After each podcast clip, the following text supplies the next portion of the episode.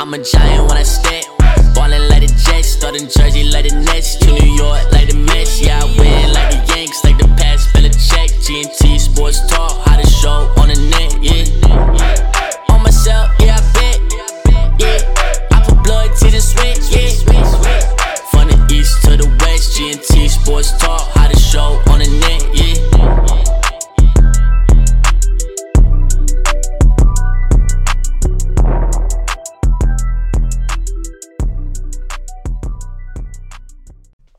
This podcast is sponsored by JB Sports and Memorabilia. We love cards and so do they. It just works. Now let's get this podcast started. Oh, we have another edition of G&T Sports Talks presented by Grunt Talks. Today we have a special guest, Jake Montgomery of ESPN Radio. Jake, what's going on, brother? Nothing much. I'm, you guys, I just said you guys do a great job with your podcast, so I really appreciate you guys having me on. Well, thanks. We really appreciate Much that appreciate you've been paying attention to our stuff. And um, we know you do a great job as well. Last year, for those of you that don't know, we met Jake at the Michael Kay event. And it Yeah. was actually one of the last things we were able to do before the pandemic happens. Like, it's so crazy. Shut down. Yeah, yeah, I remember that. I, I a broadcast. Uh, that would, like you said, that was one of the last live broadcasts that we had before COVID nineteen hit, and the whole world got turned upside down. And hopefully, we can have some of those type of events soon again. But we'll see. It's been a long, long 2020 year, so I'm hoping that we can meet up in person again soon. I, I can't even believe it, honestly. Like, thinking back that'd to like awesome. what took place and like how long it's been and like what's happened since then. Like, if we would have went back in time and like been told this, like everyone, we would have been like looking at everyone like they had 10 heads. Like, it would have been ridiculous, man. Like, who it's just so crazy. But we're happy to have you. This is we're gonna move forward now. So, Jake, I guess the first question I'll start you out with is what's some advice you would have for some people like us that want to break into this industry a little bit more, like get our feet wet in the radio game a little bit, maybe like we are, but maybe just how to advance ourselves and just keep moving forward. Yeah, well, for those who don't know, I've been in the sports radio business for about eight years now. I started off in college working for WFAN Sports Radio, and I was there for about five years. And then the last three years, I've been with ESPN 98.7. I've had an amazing experience with both stations. So I've always been that type of person that I'd rather do something uh, and make less money, and do something that I love than do something that I maybe don't love and make more money. So I've always been if you do something that you love and you're happy, that's really all that matters. I would give the advice to someone is you never know when a certain practice or certain reps are really going to pay off. So even when just doing a podcast like you guys are doing now, one day when you do get that real big opportunity, you'll realize that doing a podcast like this or doing a sports radio station maybe at your college or something like that, all of those little moments that you do that, it all pays up and uh, it adds up and it pays off in the end because all the practice that you do, um, it'll pay off. And I think that if you do something that you love, that's my main thing. If you do something that you love, you'll never work a day in your life. So that's really what I got to say about that.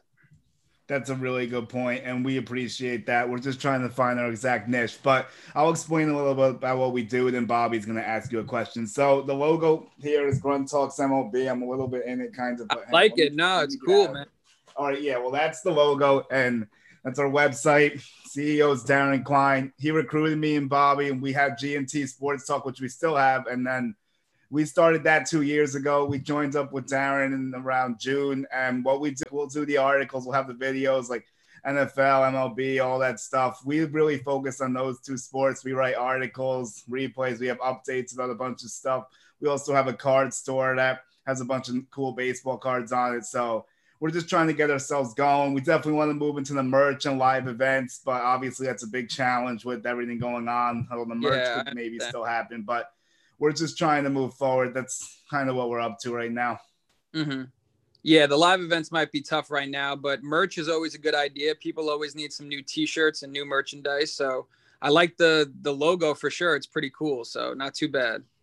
Absolutely. So my question to you is, um, what's it been like working at ESPN? You know, for the radio, and who was there somebody you looked up to to want to get into that industry? Well, I mean, I'm a huge Yankees fan. you guys know, most of my Twitter revolves around the Yankees. So now working as a coworker with Michael Kay has been a dream come true.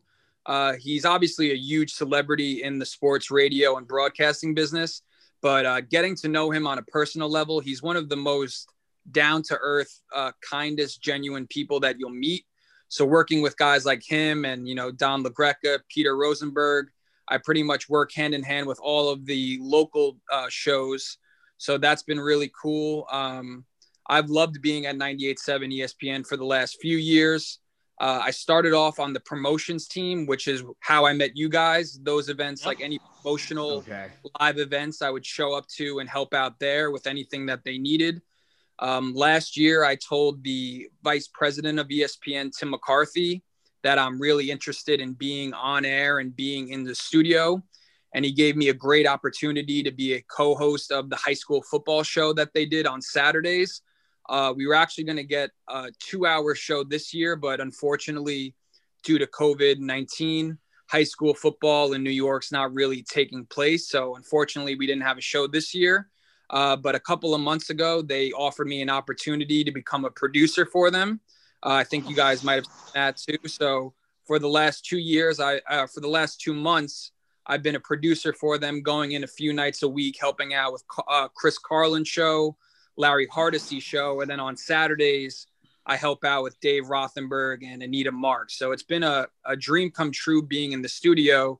So even in a year where a lot of things have been negative and a lot of things have gone wrong, um, I'm happy to say that I still have a work, which a lot of people unfortunately lost that opportunity in 2020 but my dream has always been to be in studio. So these last two months being a producer for ESPN has really been uh, quite amazing. And we'll see what happens moving forward. But I love working with Dave. I know some of your followers give me some. Uh, I have something funny to bring up soon.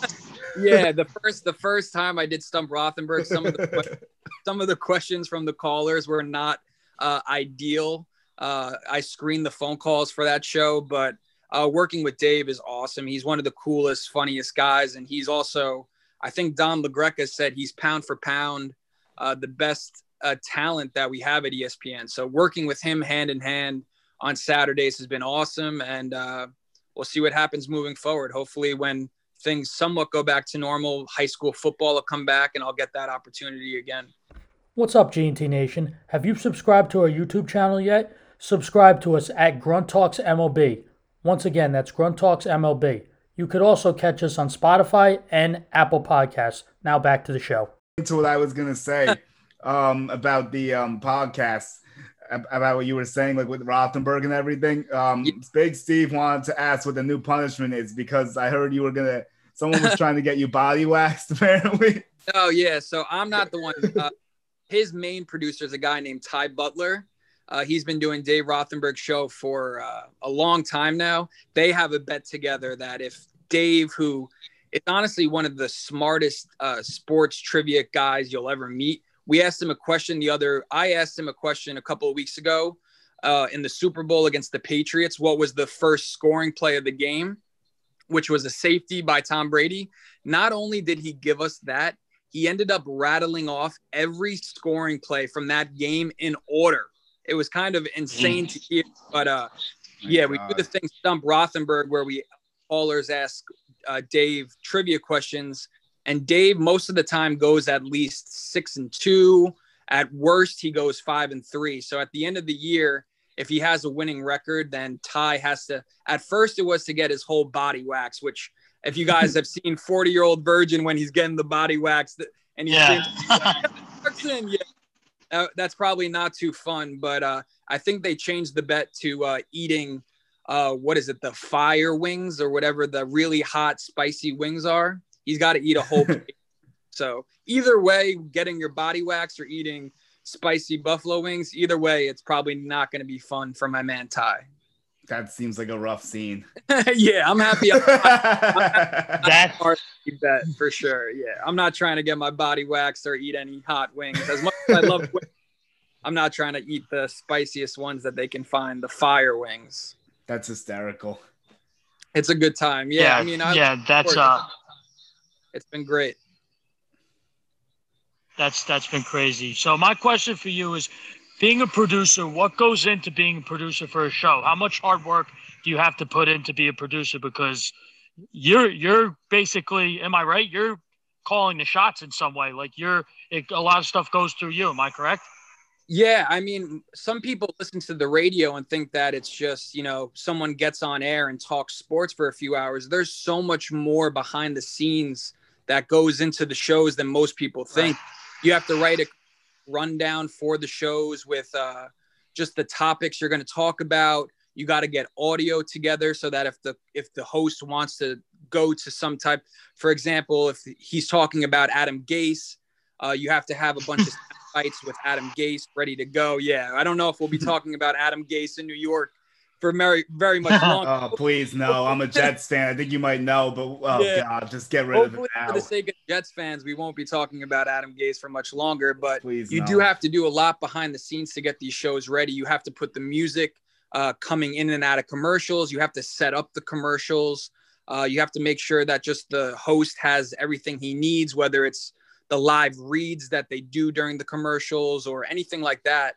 There's a lot more behind the scenes that goes on. And I've been a producer for about two months now, and I've been in sports radio for about eight years. And just these last two months alone, I've learned so much more about really what goes on uh, to run a radio show. So moving forward, if I ever end up lucky enough to be a host, I kind of know the behind the scenes drill as well. So being a producer for the last two months uh, has really taught me a lot about sports radio. Absolutely, because that's what Julian and I are trying to do. I'll be honest with you, with me, my dream is to be a sports broadcaster. I want to be the guy because I'm big into football. Obviously, I think you can tell who I'm a fan of. And literally, the first year in like since Vietnam that the Patriots haven't made the playoffs. Yeah, it's uh, it's been tough. And that day we were at uh the House of Q. Michael Kay even was calling me out. He's like, "You in the Patriots shirt." So that's one thing that uh I bring back from that. But that's one thing I think sports radio is fun and doing a podcast with Jewel. It just feels like we're doing it, and I love watching, um, like watching the ESPN show and watching Michael Kay and Don LaGreca. Literally, it's fun. You're talking about something you love consistently every day, getting paid great for it. And you get to get callers on there. You know, you might not get the best type of callers, but you know what? it's all it's all in fun. And not to lie, I really love seeing Don rants. Really, I love it. Absolutely yeah, love it. They're classic. And Kay show is it talked about the behind the scenes for a radio show. He's also a television show, obviously. So mm-hmm. think about how right. much goes into oh, oh yeah. Well, so doing a doing a simulcast like that, there is so much work that goes into it. The meetings that these guys have, they're really true professionals during the Yankee season.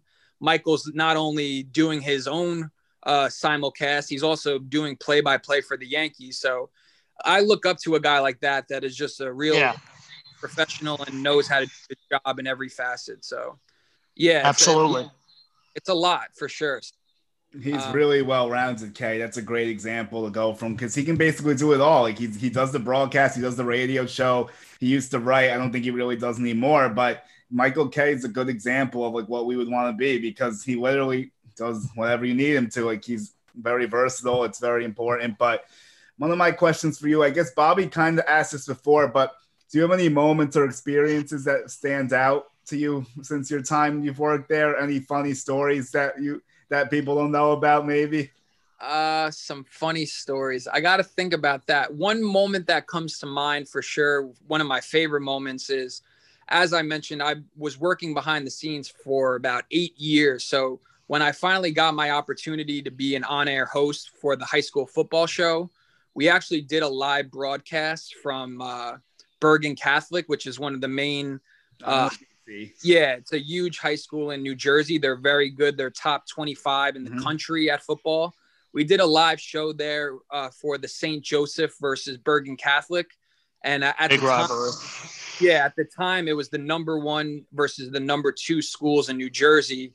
Uh, we did a live broadcast there. We ended up having a few hundred people in the parking lot, and uh, we did the show. It was myself, this guy Mike Quick, who's been doing high school football Yeah, for I know him. Yeah. Yeah. Doing high school time. He was huge on MSG varsity when that was a, a really big thing. And then uh, Matt Simms, who's Phil Simms' son, I became really close with him too doing the show. But the funny thing is, Matt actually went to Don Bosco, which is another Yes, another he did. yeah, which is another huge high school uh, for Yep. football, Jersey. But they're they're arch rivals with Bergen Catholic. So we were at Bergen Catholic. So all the fans there were like booing Matt, and I became a fan favorite.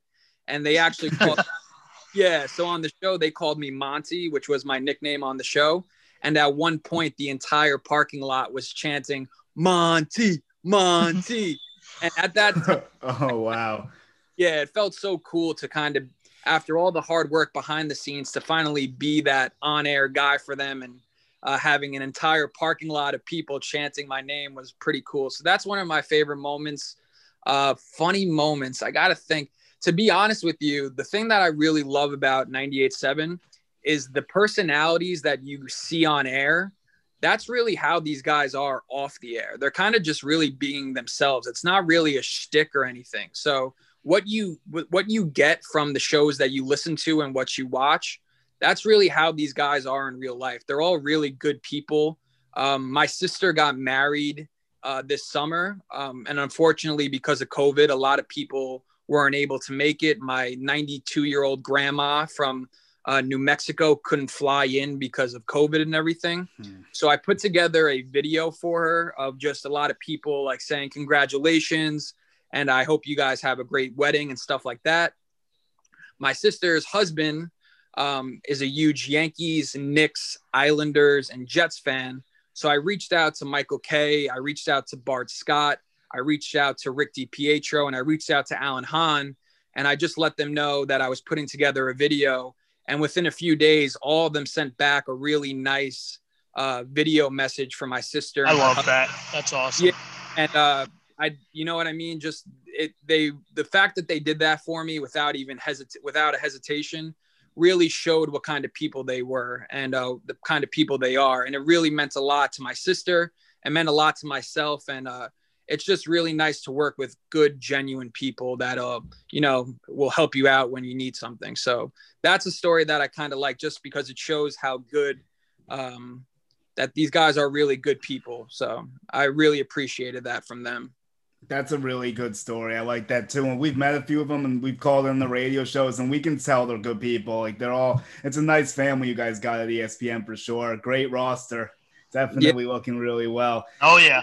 And we're really familiar with that Bosco, Bergen, St. Joseph thing because we're in that area. We don't live too far from there. So Oh, we're nice. very familiar with how good those schools are. When we were in high school, Bosco was the cream of the crop. No one could touch them, but I've seen things have changed. like, Nobody. not exactly the same. Yeah, well, Bosco had uh, they had Matt Simms, who was great when he, he was he's still in the NFL. Technically, he's been hurt for a while, but oh, I didn't even know he was technically still in it. Wow.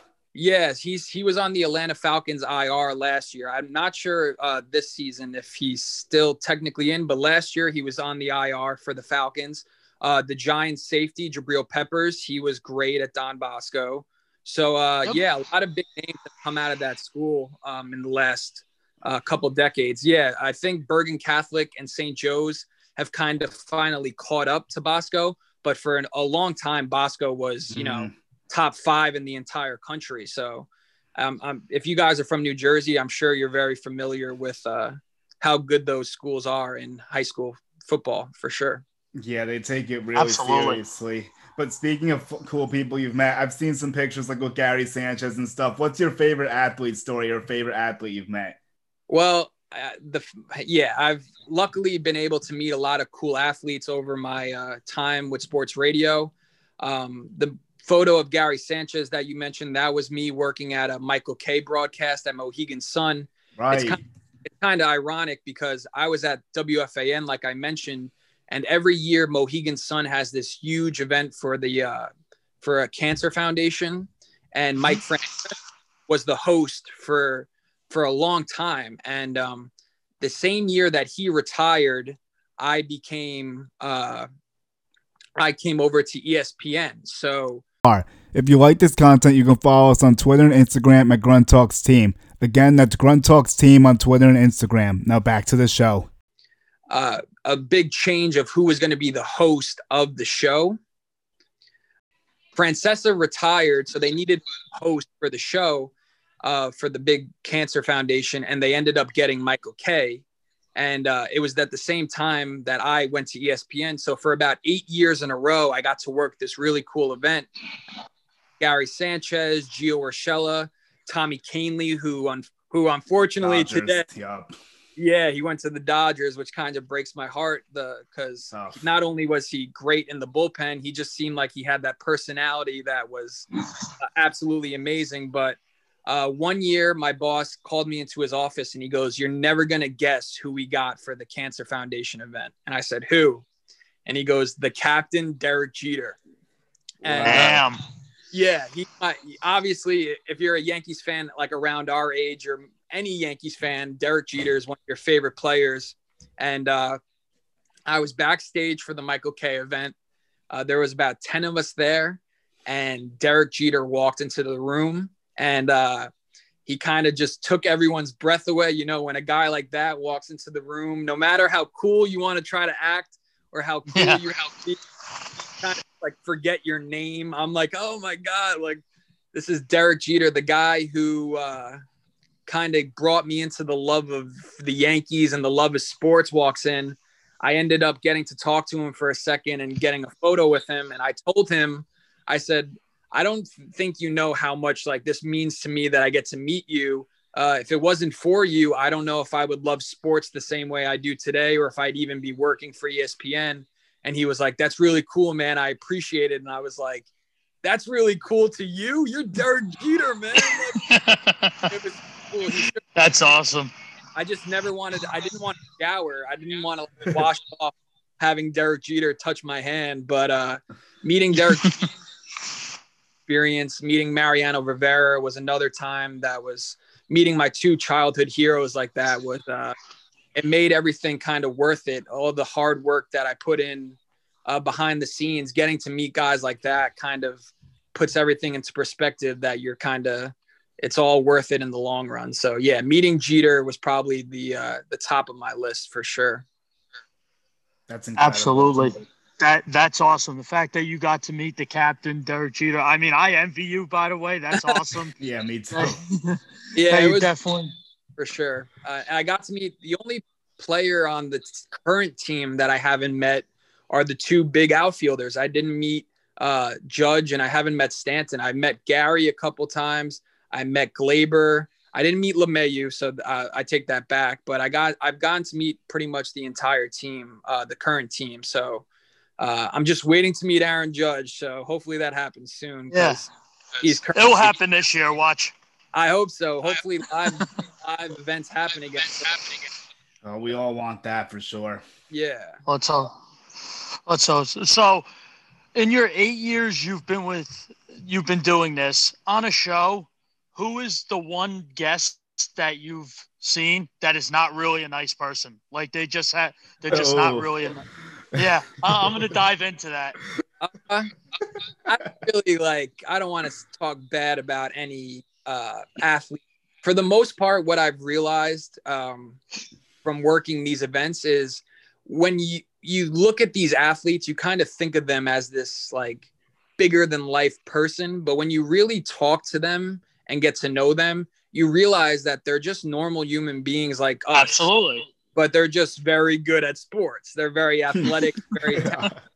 But at the same time, you know, they they do normal things they that an everyday human being would do. And sometimes when you watch sports, you think of these guys, it's kind of bad to say, but you kind of think of them as like robots, like that you kind of think of them as these machines that go out there and perform because they're so talented and so good. But when you really get to like meet them and get to know them, you realize that they're just normal human beings. So I would probably say that. I would say uh, I worked Giants training camp every year when I was with WFAN, and then I've been at Jets training camp the last few years because ESPN is the home of the Jets. Uh, Right. My favorite player um, was Odell Beckham Jr. mm-hmm. with like a lot of lot of Giants fans. Um, and the first time I met him, uh, he was super cool, uh, super mm-hmm. nice. I actually saw him in the cafeteria eating food, and I didn't want to bother him, but um, I kind of like walked by, and it sounds really lame because I'm his age, but my phone, my phone case at the time was uh, a my phone case was a photo of him making the one-handed catch, the right. handed catch.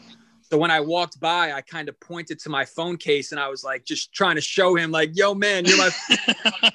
and he started laughing and he walked over and signed it. Uh, he gave me an autograph without. He got that's up. That's awesome. Yeah, he got up from eating his lunch and he was like, "Yo, man, that's really cool." And I was like, "It's kind of lame because I'm your age and I have you like." I have Aaron Judge socks. Like when I get the older I get, I'm like, damn, I'm I'm like a loser. But uh, he got he got up from his lunch and he signed that, which was really cool.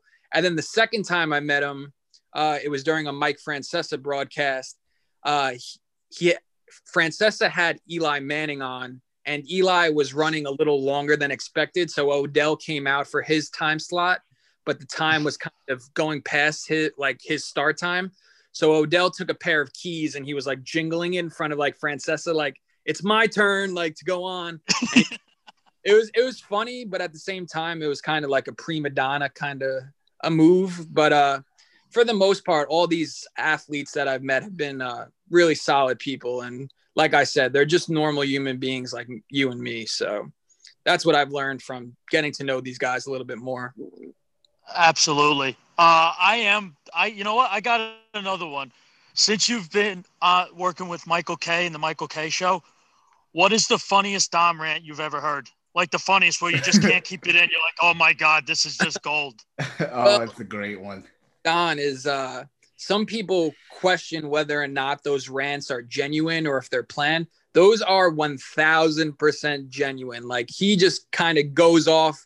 Uh, if you kind of tick him off the wrong way, um, he'll end up kind of exploding and it makes for great radio because we've all heard the infamous uh, rants, whether it's the Ed Crane pool one, that one was great.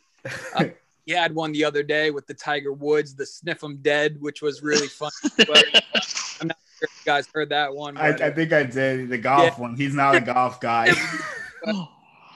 uh, his his rants are hilarious. I he when he's off air, um, he's actually a pretty quiet, mellow dude. Um, and then when he gets on air, that's another thing I've learned from working in sports radio. A lot of these guys that are like loudmouths on the radio, I worked with Craig Carton at WFAN.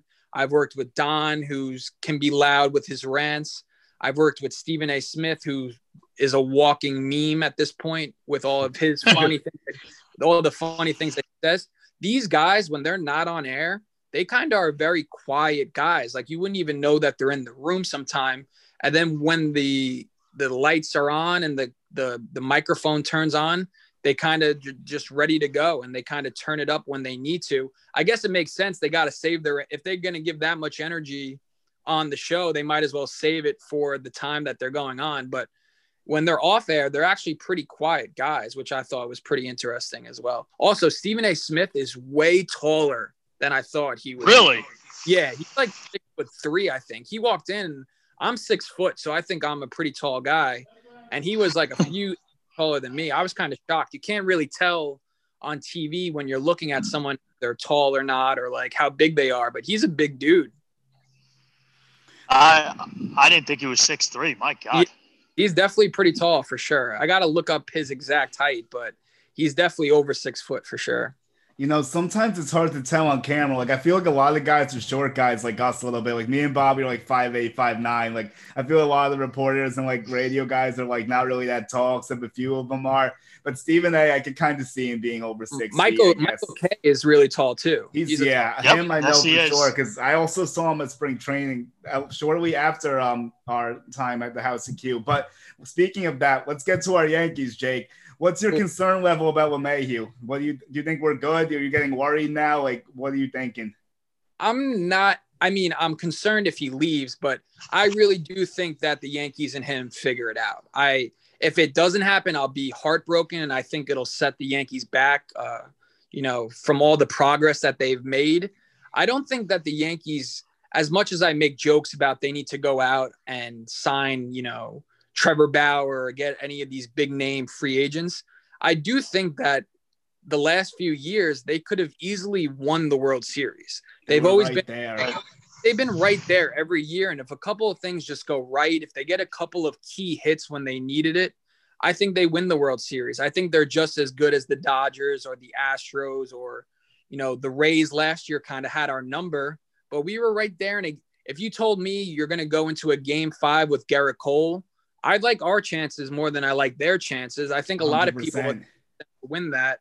Uh, they lost a tight 2 1 game. Chapman again kind of broke our hearts, Ugh. but Cole pitched pretty well. He gave up that one run, the one home run. I think LeMahieu obviously has been the MVP of the team the last couple of seasons. I do understand why they'd be concerned giving him like a fifth or a sixth year.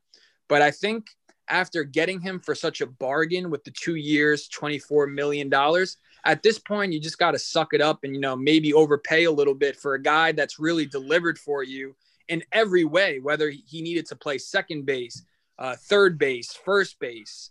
He played any position that you asked him to, and he played a gold glove caliber glove when he was there. And the guy, as you guys know, you're both you're both. I know you are, Julie. Are you, Bobby? Are you a Yankees fan too? Yes, yes, I am. Yes, yes. So you guys watch almost every game like me. The guy LeMahieu, he's just he really is unbelievable. He's just a hitting machine. Every time he goes up there, I'm more shocked when he gets out than when he yeah, gets right. Or like when, when, he doesn't get a hit with runners on. Yeah, like in scoring position, I expect LeMahieu to get a hit almost every time, which is a tall ask for anyone.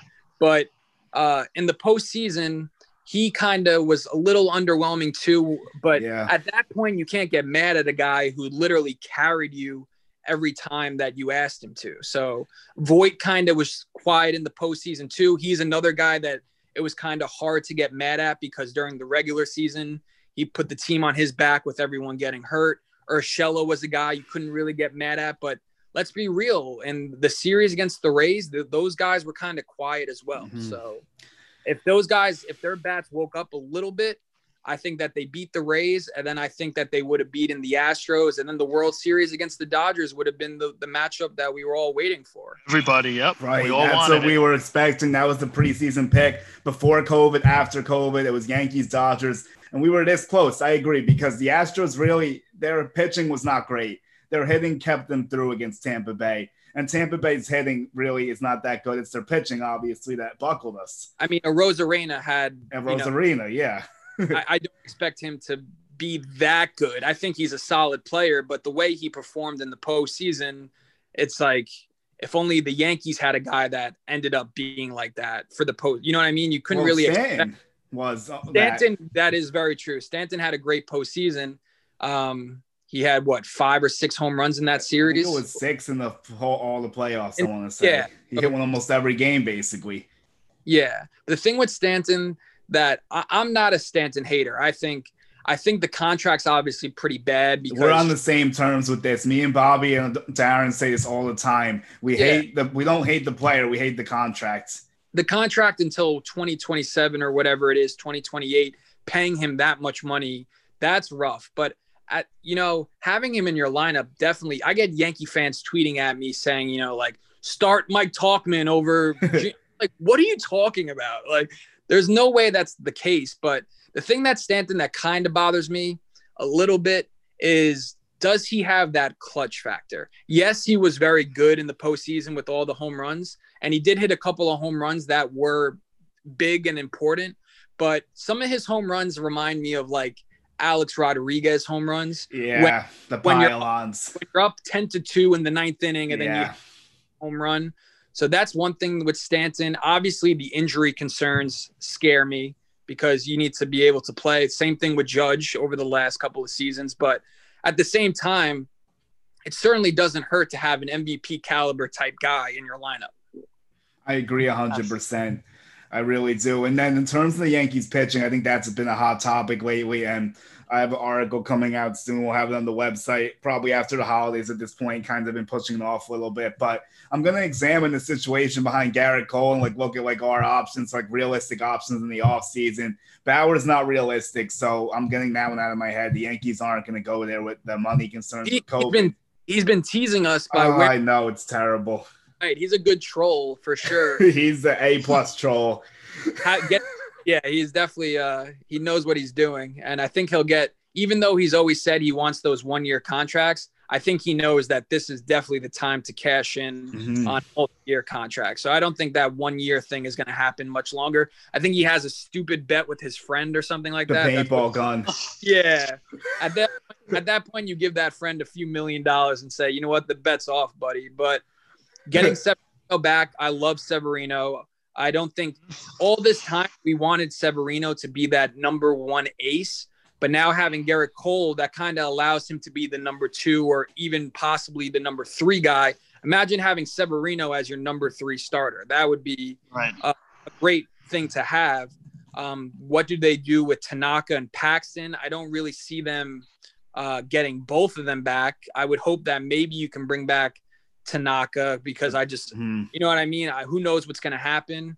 Uh, but once again, if you can get a guy, um I've heard uh, who's the guy on the Cubs, Kyle Hendricks. Kyle Hendricks, I really like too. Maybe, yeah, I like him too. If you can get a guy like him and make a trade for a guy like that and maybe plug him into that rotation, all of a sudden you have a rotation of like Cole, Hendricks, Severino, and Tanaka, and that's a pretty good four to go with. And then whether you like him or not, uh, because of kind of the off-field problems, Domingo Germán a couple of years ago was very solid too. So to have a guy like that, Jordan Montgomery, who I have no relation to, I've had people, I've had people tweet at me after he, he had a bad game. I had someone tweet at me like, "What a bad game you had." I'm like, "I'm not him." I'm I think I saw you respond once to that or Uh, something. yeah.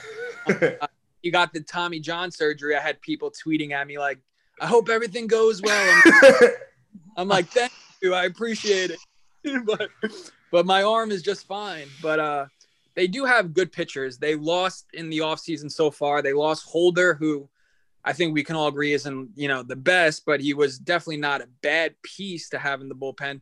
Losing Tommy Kahnle today definitely hurts. Uh, we'll see what happens. I think they do need to add a few more arms to the bullpen, and I think one more guy in the rotation as well. So the offseason has been so slow so far. it's with everything. terrible, man. Yeah. Like 2018. It's exact. That's what I'm saying. I've been saying this whole time. It's just like 2018 all over again. That was my worst fear. We waited till February for Harper and Machado. We're gonna wait till January or February again with all these guys. Yeah, and my family asked me. They said, "What do you want for Christmas this year?" And I said, "All I want is a DJ LeMahieu jersey." But the thing is, if I get that uh, on Christmas and then he doesn't sign with the Yankees, all of a sudden that turns into like a Tyler Austin jersey or an El Duque Orlando Oh, Hernandez man. jersey. So I specifically asked for one without the last name on it because if he doesn't sign, then all of a sudden I have a random 26 year jersey. Uh, oh but man. we'll. I do think in the long run, I do think that he loves being a Yankee. I think that he feels comfortable here, which a lot of players don't. We've seen, you know, Sonny Gray and other guys come here who have performed other places and they just can't play here in New York for some reason. But I think LeMahieu and the Yankees do figure something out. It's just whether or not the numbers make sense for both sides. And I do think uh, that they will figure it out. It won't be by Christmas. If it is, then my jersey will be great and I'll wear it very proudly. but uh, I do think it'll probably be at some time in uh, the middle of the January or a little maybe early February, which is terrible. What is Damn. it? All free agents or NFL free agents? Like right away, that first day, everyone That's signed. the NFL. That's NFL Yeah. free agency. It's um the tampering period. Literally, all the signings are done before it officially even starts. Yeah, you like the first day, you just like find out where everyone's going. Baseball, it's like exactly. It's opening week, and you're like, I wonder if LeMahieu's on the team yet. But uh, I think that uh, I think it'll happen in the next month or two. I mean, I'm hoping so because when does spring training start? I think it starts the end of February, maybe. Well, that's up in the air too. I mean, hopefully it starts on time. Supposed to be like February 20th or 18th or something like that, but we don't know what's going to happen if the owners want to push back. We might get owners and players again. No one wants to deal with that. So like that could be a nightmare. I'm just hoping we get 162, but we're to have to see. Yeah, I think that's a wait and see to see what happens with uh, the vaccinations have come out, so we'll see what happens with that. We'll see if the cases somehow go down. 162 games. Uh, I think that's that's shooting for the stars a little bit, but I I would love it. But uh, I'll take any baseball. Like the same thing with mm-hmm. last year. People that were like, I don't want a, a 60 game season or whatever. It's like, I'll take a, a five game season. I'll take anything. I love baseball that I just want to watch my team, um, especially with the window that the Yankees have. I don't think the window is closing. But now, like the last few years and the next couple of years moving forward are really the time where I think the Yankees need to at least get one. It's been so long. It's, I mean, some teams have it way worse than the Yankees. I'm not trying to sound like a spoiled Yankees fan, but they haven't been to the World Series in over a decade. Like for the Yankees, that's kind of unheard of. So yeah, it's more than uncharted waters for sure. Next year really has to be it, in our opinion. Honestly. And you don't, you don't want to, you don't want to waste, you know, as great as Gerrit Cole is, do we think in year nine or year eight that he can You want to you want to capitalize on these first few years of having Gerrit Cole in his prime. So they need to get it done for sure. Absolutely. I agree 100%. Got to get it done. I wish baseball free agency was like football free agency. You find things out right away, it happens. But I'll transition to football. So I know you're a Giants fan. So let me ask you this How do you think Joe Judge has really turned this team around. I, I like Joe Judge a lot. I this whole year has been kind of weird with the NFC East being as bad as yep. it's been. Um, obviously, they're still in the the playoff hunt, um, even though their their record doesn't really reflect it or show that they've been playing well. I do think Joe Judge has this team on the right track.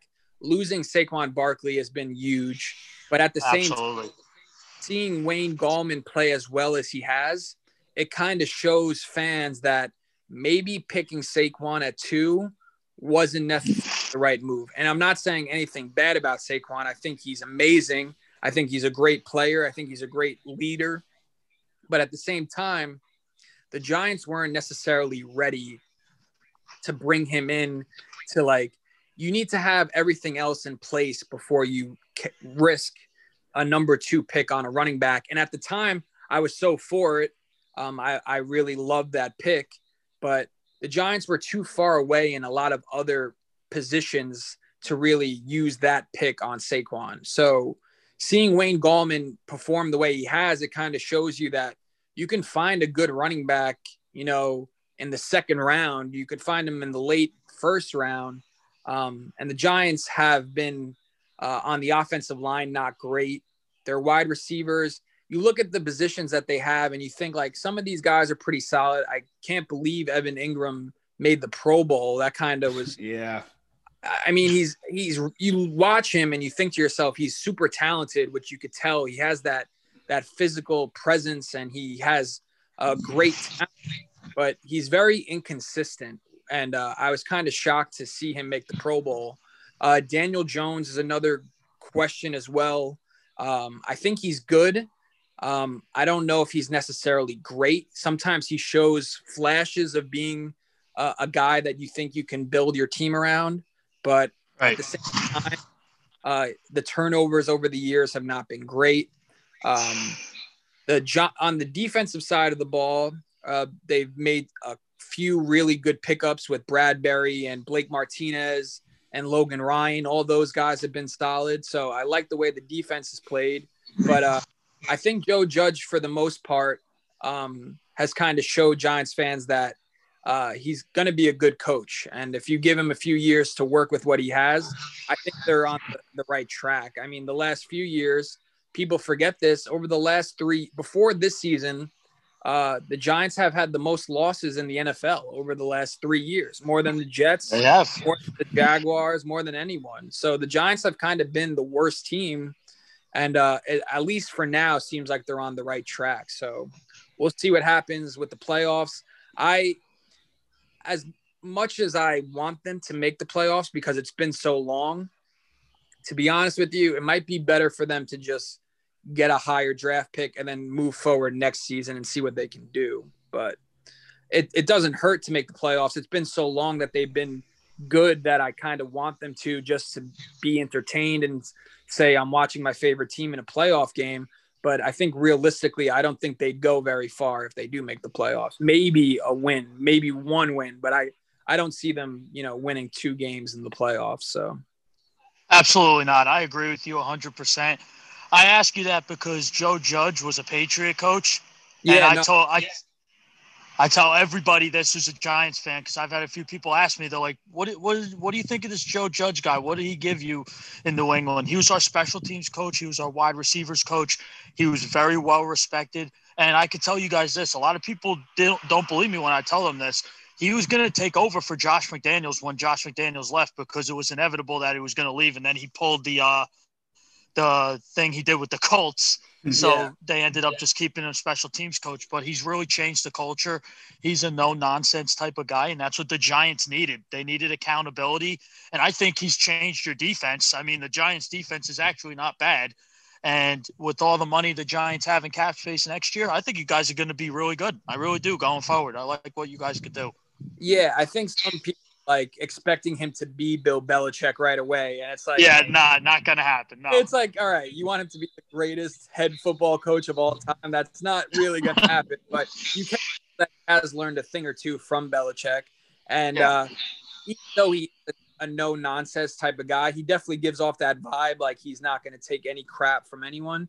But he had that whole thing with Evan Engram a couple of weeks ago with the bet with the Ole Miss stuff that he ended up like losing the bet, so he wore all the Ole Miss uh, gear, the hat and the sweatshirt.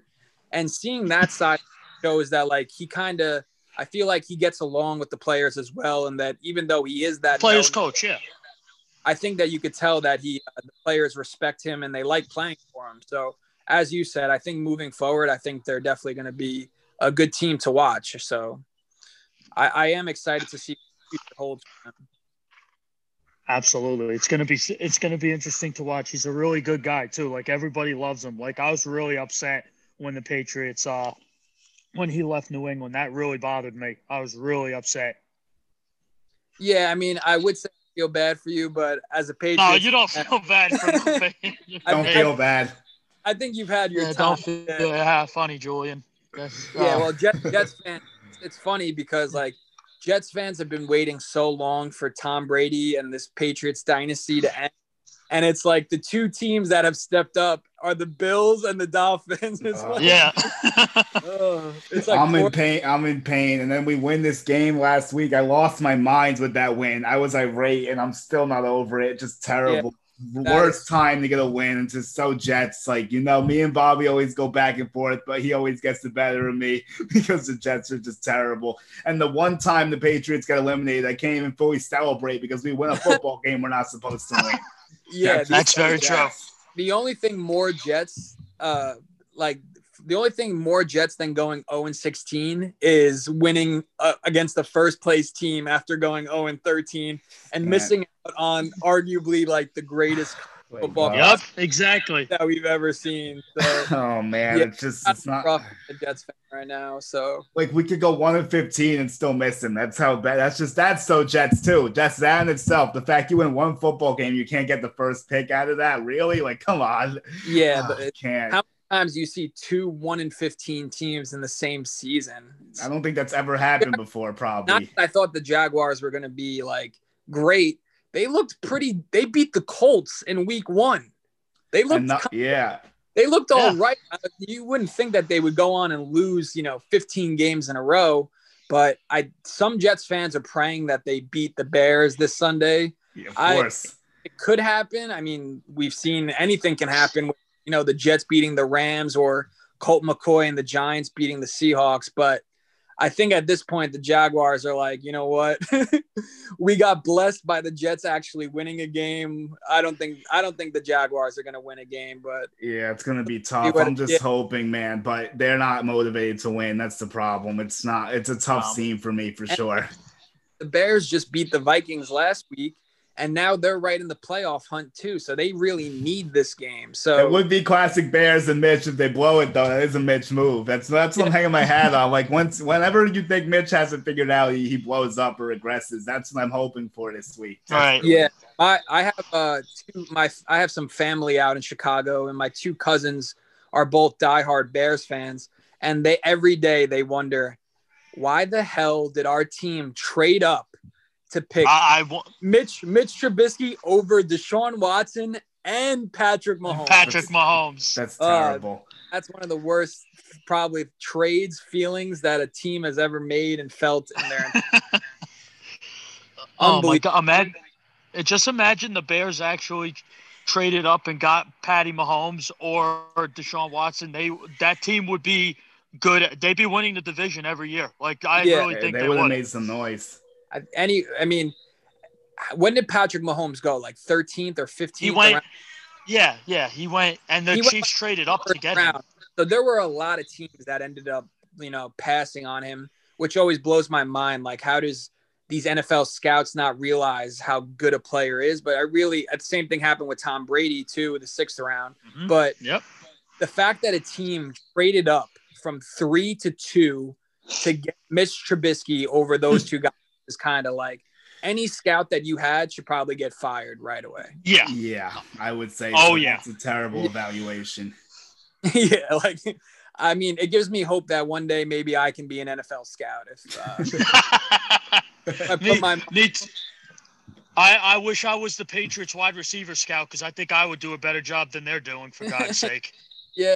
Patriots have been uh it's funny, a rough season for the Patriots. They have a better record than the Giants, and it's like the worst season that they've had, and it's like the best season that the Giants have had in the least- last.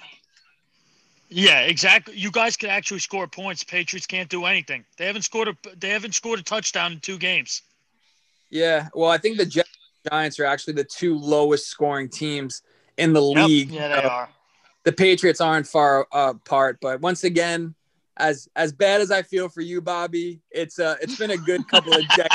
A good couple of decades, Patriots. So- very, I've been talking about a spoiled fan base. I've been very spoiled with the Yankees and the Patriots. So I, I'm gonna, uh, I'm not gonna cry about cry over this. It's just, it's it's what I have to deal with. I'm just, I tell Julian this right now. The Patriots are out. It's a weird feeling. All I'm just focused on is free agency in the draft, and I never used to have to deal with worry about this at this time in the year.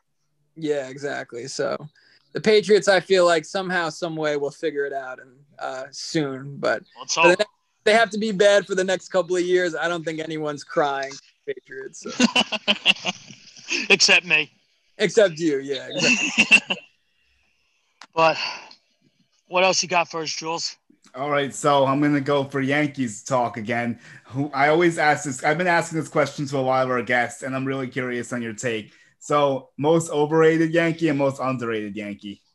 most overrated and most underrated.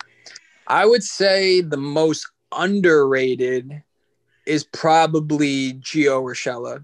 We get Uh, that one a lot. It's a good answer. Yeah, just because Yankee fans who watch every day realize how great he is. Um, I think people outside of Yankee fans and the Yankee organization, they're just like, oh, here's Yankee fans hyping up some guy that's, you know, just an average player. You watch this guy, he's one of, if not the best defender that I've ever seen. Like the way he is with the glove is great. And uh, over the last couple of seasons, he's also just been so clutch. Like you can't, you don't factor clutch into stats. And uh, when you watch someone every day, Gio is a guy that when there's a big spot in a game, I would love to have him up at the plate. And uh, I think if you're not a Yankees fan, you don't really realize that. Um, most overrated Yankee is a good question. Uh, as much as I love him, I would say maybe Luke Voit, maybe. And I- okay. I love Luke Voit, and I actually have a really, really good story if you guys want to hear about Luke Voit uh, that I Oh, could yeah. tell. Yeah, let's hear it. Um, but not. I think Luke Voit is really good. I just don't think he's a guy that's going to lead the league in home runs every season like he did this year. Um, but uh, a good quick story I have about Luke Voit is starts off kind of sad. my grandpa, who passed away a couple of years ago, he was a huge Baltimore Orioles fan. So um, every year he would bet everyone in my family who, besides him, was a Yankees fan that the Orioles would, you know, do better than the Yankees. And every year he pretty much lost that bet because Yankees. Right. Uh, a couple years ago, he passed away at the age of 98. So he lived a great life. But uh, my family wanted to do something to remember him and kind of honor him. So we were trying to figure out all summer uh, a game at Camden Yards that we were going to go to to kind of just remember him. And we didn't know if we wanted to go see the Orioles play the Yankees because we wanted to kind of root for the Orioles for my grandpa, whose name was Lewis. Right. So we were like, do we go to a game? Because then we'd be really rooting for the Yankees. So what do we do? It ended up that all of our schedules worked out uh, for a Yankees Orioles game. So you were, we were like, you know what? We'll go to Camden Yards. We'll all wear Orioles t-shirts. If the Yankees win, then low key we're kind of like, yes, that's the team we wanted to win anyway. But if the Orioles win, it's kind of like that one's for you, Grandpa. So we ended up going to uh, Camden Yards on a Friday night for an Orioles Yankees game, and it just happened that that game and that weekend was uh, the players' nickname the weekend, where they all wear the nicknames on the back of their jersey. So we're at the game, and Luke Voit comes up to bat, and this was like the first week that the Yankees traded for him. And I'm a diehard Yankees fan, as you guys know. Right. I barely knew who Luke Voit was. I literally said to my dad, I'm like, I have no idea who this guy is. Like, I I've never even heard of him. That game, he hit a two-run home run to tie the game, and then he hit a two or three-run home run in extra innings to win the game. And his nickname on the back of his jersey was King Lewis. So we were like, wow we were like, wow, that's kind of ironic that the game we were going to remember my grandpa, uh, whose name was Lewis, the MVP of the game was a guy whose nickname was King Lewis. So we went out to dinner after the game and we were like, wow, pretty crazy that that just a coincidence, like how ironic that King Lewis was the MVP of a game that we went to go honor him. A few months later, I'm working that event that we talked about before at Mohegan Sun with Michael Kay and Luke Voit comes into the back uh, stage area, I tell him the same story that I just told you boys. And he goes, Wow, that's absolutely crazy because I'm named after my grandpa who was oh born, my god who was born in Baltimore. How insane is that? So that's scary. It's wow. honestly like that was one of the first like one of the real moments in my life. I was like, you know, God works in mysterious ways. The fact that of, I'll say out of any game that my family could have gone to that year and that summer, we chose that one game where they're wearing nicknames on the back of their jersey. King Lewis is his nickname, and this is really the first week of him getting any playing time with the Yankees. And he was named after his grandpa, who was born in Baltimore. Out of any place his grandpa could have been born in, he was born in Baltimore. It was like such a crazy coincidence. And ever since that day, I've had a I've been like Luke Voit's number one fan. So when I say he's overrated, it kind of hurts me. But like looking around just the team, it's not that being overrated means he's bad because I think he's still very good. I just think that some Yankee fans will say that he, you know, he's the best first baseman in the league or, you know, in the American League. And I just don't think he is that, but I still think he's a very solid, uh, great player. So that story makes me uh, kind of just, you know, it's it's one of my favorite stories to tell, just because it's it's kind of like chilling. It kind of gives you chills to think about how like crazy of a coincidence that all is. That's a great story. Thanks for sharing with us. Yeah, yeah that that that's awesome, man. That that's insanity. That yeah, when he I, that that to me, he, we both were kind of just standing there, like, just like we were like, wow. He and the thing that with was really cool with Luke is when I was telling him that story. Like sometimes you talk to athletes, and even though I said to you before that all these guys are just normal human beings, some of them, you know, can be kind of big shots and kind of think that they're they're uh, they are bigger than life. Uh, when I was telling Luke Voit that story, he was so like he was so into the story. He was listening to every word. Uh, you could tell he was like really focused in on the story. And then when he realized kind of just the connection that we had, uh, it was kind of just like one of those moments that we were both just like, wow. And uh, I I don't know if he remembers it, but I feel like uh, he if I ever met him again and I said to him, "Yo, like I was behind behind the scenes at Michael Kay at Mohegan Sun. Do you remember this story?" I think he definitely would remember that. So, uh, kind of a crazy story that connects me and Luke Voit a little bit. That definitely is a really crazy story. And the fact you're you're absolutely right. God does work in mysterious ways, and what a game you guys picked, and what a way for that to happen. Literally, that's awesome, man. That's awesome. Yeah. So now I'm always a Luke Voit fan. So even when I hear his name in trade talks, I'm like, no, not Luke, not King Lewis. But uh, I can understand why his name would be in trade talk because I don't think his value would get any higher than it is right now. And right. that's what Yankee fans talk about trading Gary Sanchez. I'm like, why would you want to trade a guy who showed that he can be one of, if not the best power hitting catcher at his lowest possible value? You know what I mean?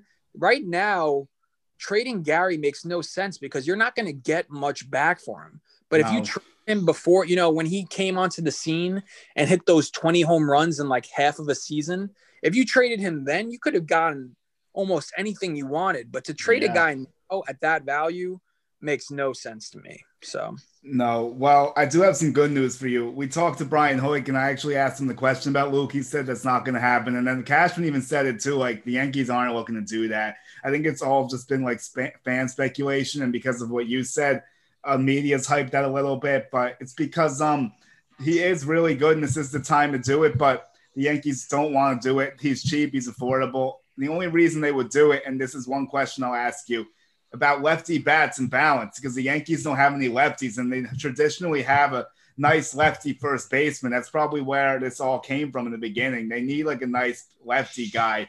Do you think they'll even look to do that? You think we're just going to keep it status quo? Like anyone you're thinking of maybe under the radar? I do think they need uh, a lefty bat um, just to balance things out. Um, obviously, with Gleyber at short and DJ at second, like Didi isn't needed, but just I was I'm using him as an example because when he was in the lineup a few years ago, it gave a nice balance to have a good lefty hitter. I think they want that to be Aaron Hicks, but I don't know necessarily if if he is the guy. Uh, Gardner is obviously lefty, and uh, I don't know if he'll be back. I think he will be. Um, I, I never understand why people are, or Yankee fans hate on Brett Gardner I get it that they would want Clint Frazier to play over him because Clint has shown that he deserves to play every day. But I I to I still don't understand why any Yankee fan could ever have any hate for Brett Gardner. I just don't get it. Um, I'm not saying he's the lefty that will change this lineup. Um, there's been talks with in, and rumors about Kyle Schwarber, which I don't think is a good idea, just because he's another guy that's kind of home run or nothing, and we have enough of those type of guys. Um, in a perfect world, I mean, Francisco Lindor would be amazing just because he ha- he's that kind of lefty bat you need. I'm really high on Michael Brantley, um, just because he's a guy that co- consistently uh, hits the ball and it's not always home runs. He's kind of like a LeMahieu type player where he's just consistently getting hits left and right, but I don't know if there's any room for him on this roster. If Stanton wasn't here, I think Brantley would be the perfect fit for like a DH. But uh, with Stanton here and not going away anytime soon, I don't think he fits. So right now, I can't really think of any lefties that make uh, too much sense. Um, but they definitely do need to balance out that lineup a little bit more. And I'm not really concerned so much about the righty lefty. I just think that they need more players. I'm not saying DJ LeMahieu's grow on trees, but I think they just need more players that are more about hitting for contact than home run or bust. Because you got Judge, you got Stanton, you got Gary, even Voit a little bit is you know home run or nothing. I, I would say Voit and Judge are a little bit less than Stanton and Gary in that regard, but they do need more players that are just more about you know, getting singles and playing small ball. And uh, I don't know how many guys are out there right now, but I don't think the the hitting. Everyone always blames the pitching in the postseason. For the most part, the pitching has been somewhat okay. It's been the hitting has kind of disappeared uh, when they needed them most. So I do think that they just need more contact like players. I think Tommy La Stella has been a guy who's been I would mentioned. love this move. Who Tommy La Stella? Yeah, we've talked about that too. Yeah, I think he's a guy that you know is consistently hitting the ball, and it's not always home run. You need to sprinkle those guys in around those power hitters like Judge and Stanton, and uh, I don't think there's really much room for him. But even Andrelton Simmons is another guy who's good with the glove. He can hit the ball consistently. So I'm not really concerned too much with the lefty righty thing. I'm more concerned with you can't have a whole lineup or home run or bust because in the postseason, when you're playing against the best pitchers in the entire league, most of the time, more often than not, it's not going to be a home run. It's going to be the bust. And we've seen that over the last couple of seasons when you need a big hit. All these guys are trying to hit the ball out of the park. Mm-hmm. When if you just have more guys like uh, Urshela and LeMahieu that can just, you know, put the bat on the ball, I think the results would be better. But uh, unfortunately, those guys, there's not too many guys like that in the league. So that's why if you lose LeMahieu, you're in deep, deep trouble because all of a sudden, yeah, I could see your face. Yeah, it's not great if you lose a guy like him after a proven guy who consistently doubles, singles. Uh, he can hit a home run when he needs to, but you need a guy. You need to get the guys and sprinkle them into the lineup who can just you know get a hit. Uh, you know, two out of four times a game. But when you got guys that are going 0 for 4 with four Ks, and then the next game are going, you know, two for four with two home runs, it, it's not really balancing out well. So you need to get more contact type players. I agree 100%. That was literally a perfect answer. I couldn't agree with you more, honestly. Yeah, well, you, everyone, everyone talks about like the the rules. No one really knows what the rules are going to be moving forward with like the three batter minimum, and that kind of changes everything with the lefty righties too. Because you got to really, if you're a left-handed specialist, uh, that kind of really screws you over big time because now you kind of lost your job. But it is nice to have, you know, a, a nice balance, and we've seen uh, with those early like dynasty teams with like Bernie Williams and you know Jeter and those guys, those lineups don't have the power hitters that the Yankees have now, but they do have just such a great balance of contact hitters, power hitters, lefty and righty. So I think we need to try to find a way to balance out the lineup a little bit more like that. So we'll see. The free agency, as we mentioned, has been super slow. So once players start to get signed, I think we'll start to get a better idea of like who's available and uh, who the Yankees will go for. Absolutely. I agree 100%, man. Um, Yankees got a lot of work to do. But, you know, my final question for you is in your opinion, how many games do you think we get in baseball this year? That's a good Ooh, question. Tough one. Yeah, right now, I mean, once again, that's another question in a few months. I hope like there'll be more clarity with uh, everything going on in the world. Um, I do think that though they will start on time in April. Um, oh, but really? I, okay. I do. Th- I, I I think so. I think they're going to get going like as soon as possible and try to make as much money. We've seen that with all these sports leagues. That really it comes down to money. Like they don't want to Mhm. admit it, but everything if it doesn't make sense, it makes money. And uh, right. these guys are not going to lose out. Even college football, you know, they have like a lot of cases on certain teams, but they're not going to forfeit uh, any chance to make money. I think if baseball can find out a way to keep playing um, on time, that they're going to do so. But um, 162 games compared to any other sport is obviously a lot of games. In football, they they're hoping, you know, si- let's get this 16 game season, one game a week. If one game gets really bad with COVID, we'll try to postpone it and move it to another day and try to figure it out then. Baseball is a little more difficult um, just because there's so many games that's being played every day. They might do another thing where they don't have to travel as much like we saw last season, where it was just the East versus the East, the West versus the West, the Central versus the Central.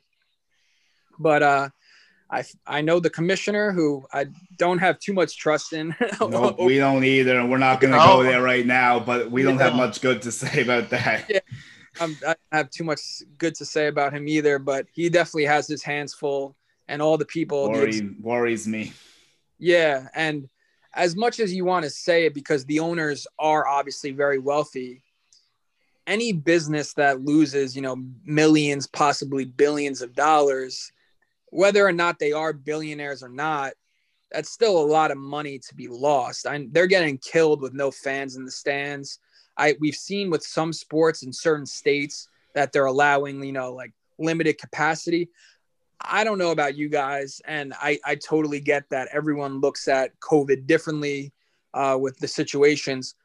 I feel like even last year, the Yankees could have probably, or any team could have figured out ways to, you know, have a certain amount of fans like socially distance in, in the crowd.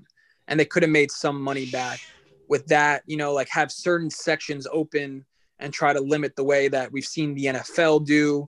Uh, certain college football uh, venues have done that as well. So I do think this year, I don't think we're going to see a season where all the games have no fans in the stands. I do think that they're going to try to figure out a way, even if it's limited capacity, which it probably will be. And let's be real, as great as it is to have a you know a packed stadium, I'm totally cool with having a whole row to myself. Like that would be True. Oh. that would be awesome. If I had to go to the bathroom, I don't have to you know stand up and make ten people Exactly. have like my own space at a baseball game would kind of be kind of cool. so I do think that they uh, are going to try to figure out a way to make everything safe, but at the same time, try to maximize the uh, income as well. So, well, I think we'll get a little bit more clarity in the next couple of months with just the vaccinations and how the world responds to COVID.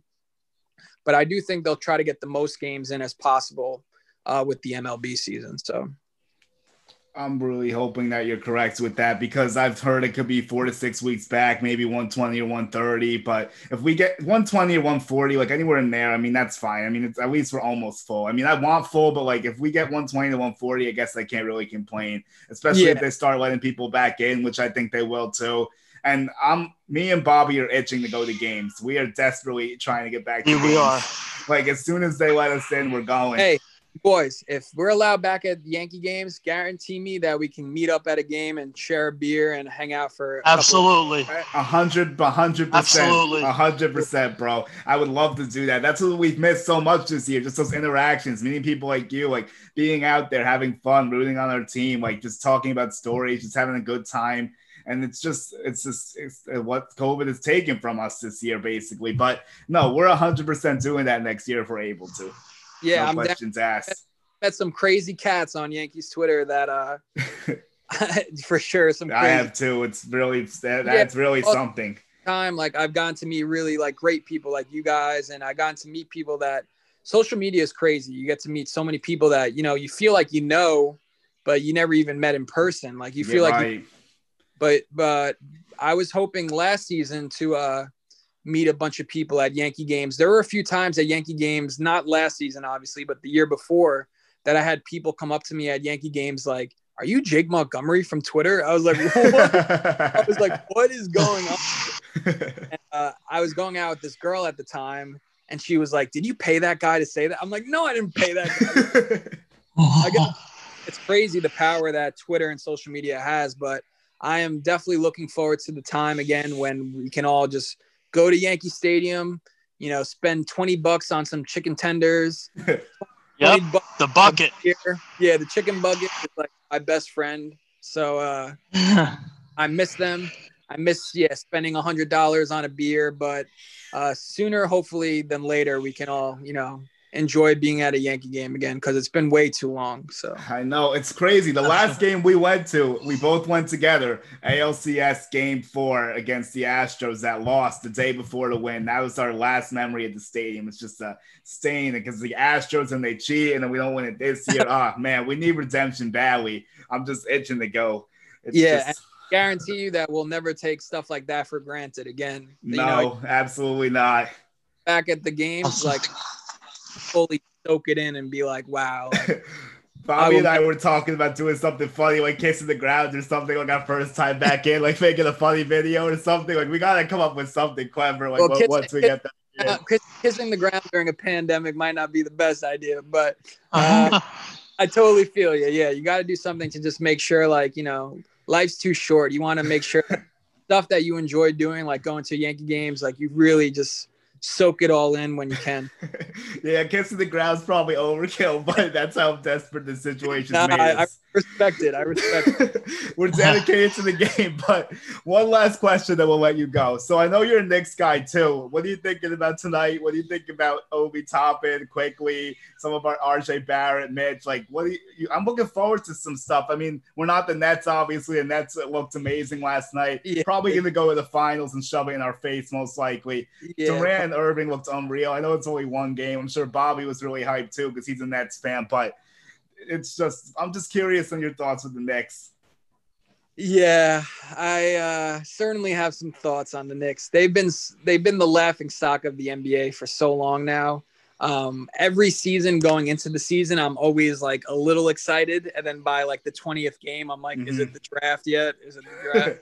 but uh, I do think, and once again, I do say this like every year, but this year I really do mean it that I think some of the young guys do have like some potential. I don't think that any of these guys are going to be, you know, top 10, top 20 players in the league, but I do think that they have some guys, you know, RJ Barrett, obviously, uh, Obi Toppin, Mitchell Robinson. I think these guys can be, you know, like solid players. So I think if they can get you know, four or five solid, good young players, that will at least attract, you know, maybe a big name to come here and play with them. And that's kind of what they need. Obviously, James Dolan, everyone always says like how he's the reason why none of these big names want to come here. But I do think if they can be respectable and if some of these young guys perform and, you know, show that they can play, maybe uh, a big name will say, like, you know what? I think if these guys panned out a little bit earlier, Kevin Durant and Kyrie might have considered coming to the Knicks. And the Nets fans, as you mm. said, they're probably in heaven right now. It's only been one game, but they did look. It, it pains me to say, but they look great. And, uh, they are going to be one of the best teams in the East. But that's because Kevin Durant and Kyrie Irving looked at Spencer Dinwiddie and Joe Harris and Caris LeVert and said, you know what? If we go there, they have some pieces already that can, you know, we can play with and probably win a championship with. If RJ Barrett and Obi Toppin and Mitchell Robinson and maybe, you know, Kevin Knox and Immanuel Quickley, if they show that they can be solid role players, you know, or three or four guys, if we, maybe we can attract a one or a two type superstar to come play with them. And that's really all you can ask for. Um, I, I don't think that they're going to win the NBA championship this year, obviously, or even come close.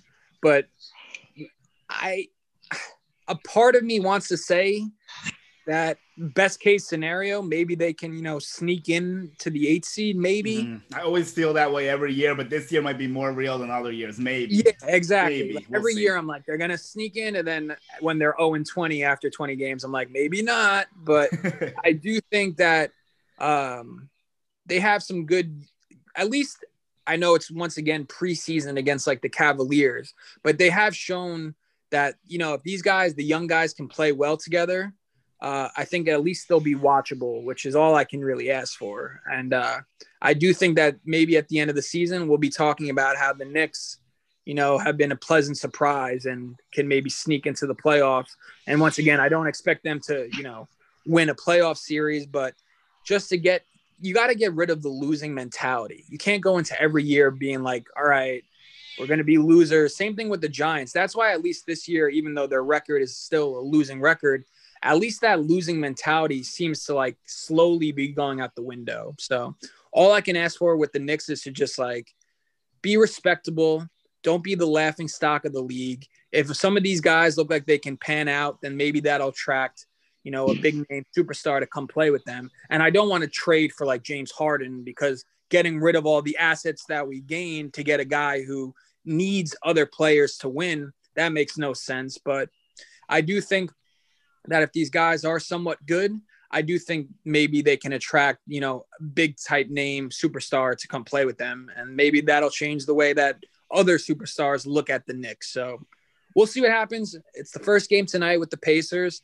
I think it'll be fun to see these young guys play. Just let them play, let them, you know, make progress and grow together. And maybe we'll uh, see some Knicks playoff basketball with the eight seed in a couple months. But who knows? I'm a, you know, a hopeful Knicks fan, but they beat me down every year to the point where it's hard to be optimistic. But I'm still here. I'm still trying to be. So we'll oh, see what. Man, I feel your pain, and I think you said that perfectly too. Like that's what the Knicks have to do. They need to get the star. Hope the young pieces work out. But Jake, thank you so much. This was a fantastic interview. Thank you, bro. We had a great time.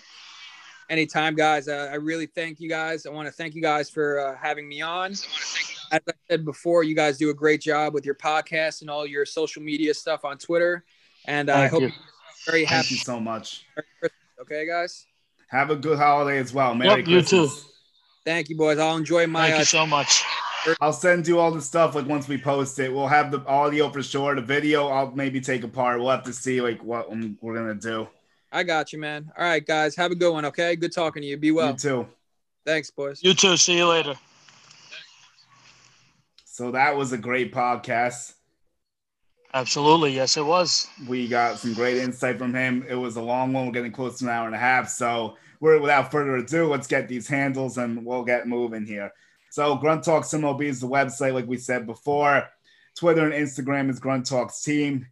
Spotify, Apple Podcast, GMT Sports Talks presented by Grunt Talks, which is where this will be uploaded to my personal Twitter, Julian Gallardi one. My personal Instagram, Julian Gallardi eleven. Bobby, take it away, brother. So my personal Twitter is B Thompson eighty one. My personal Instagram is Bobby Thompson eighty one. Thank you guys so much for listening. We'll talk to you guys soon. Yes, sir, brother. We'll see you later.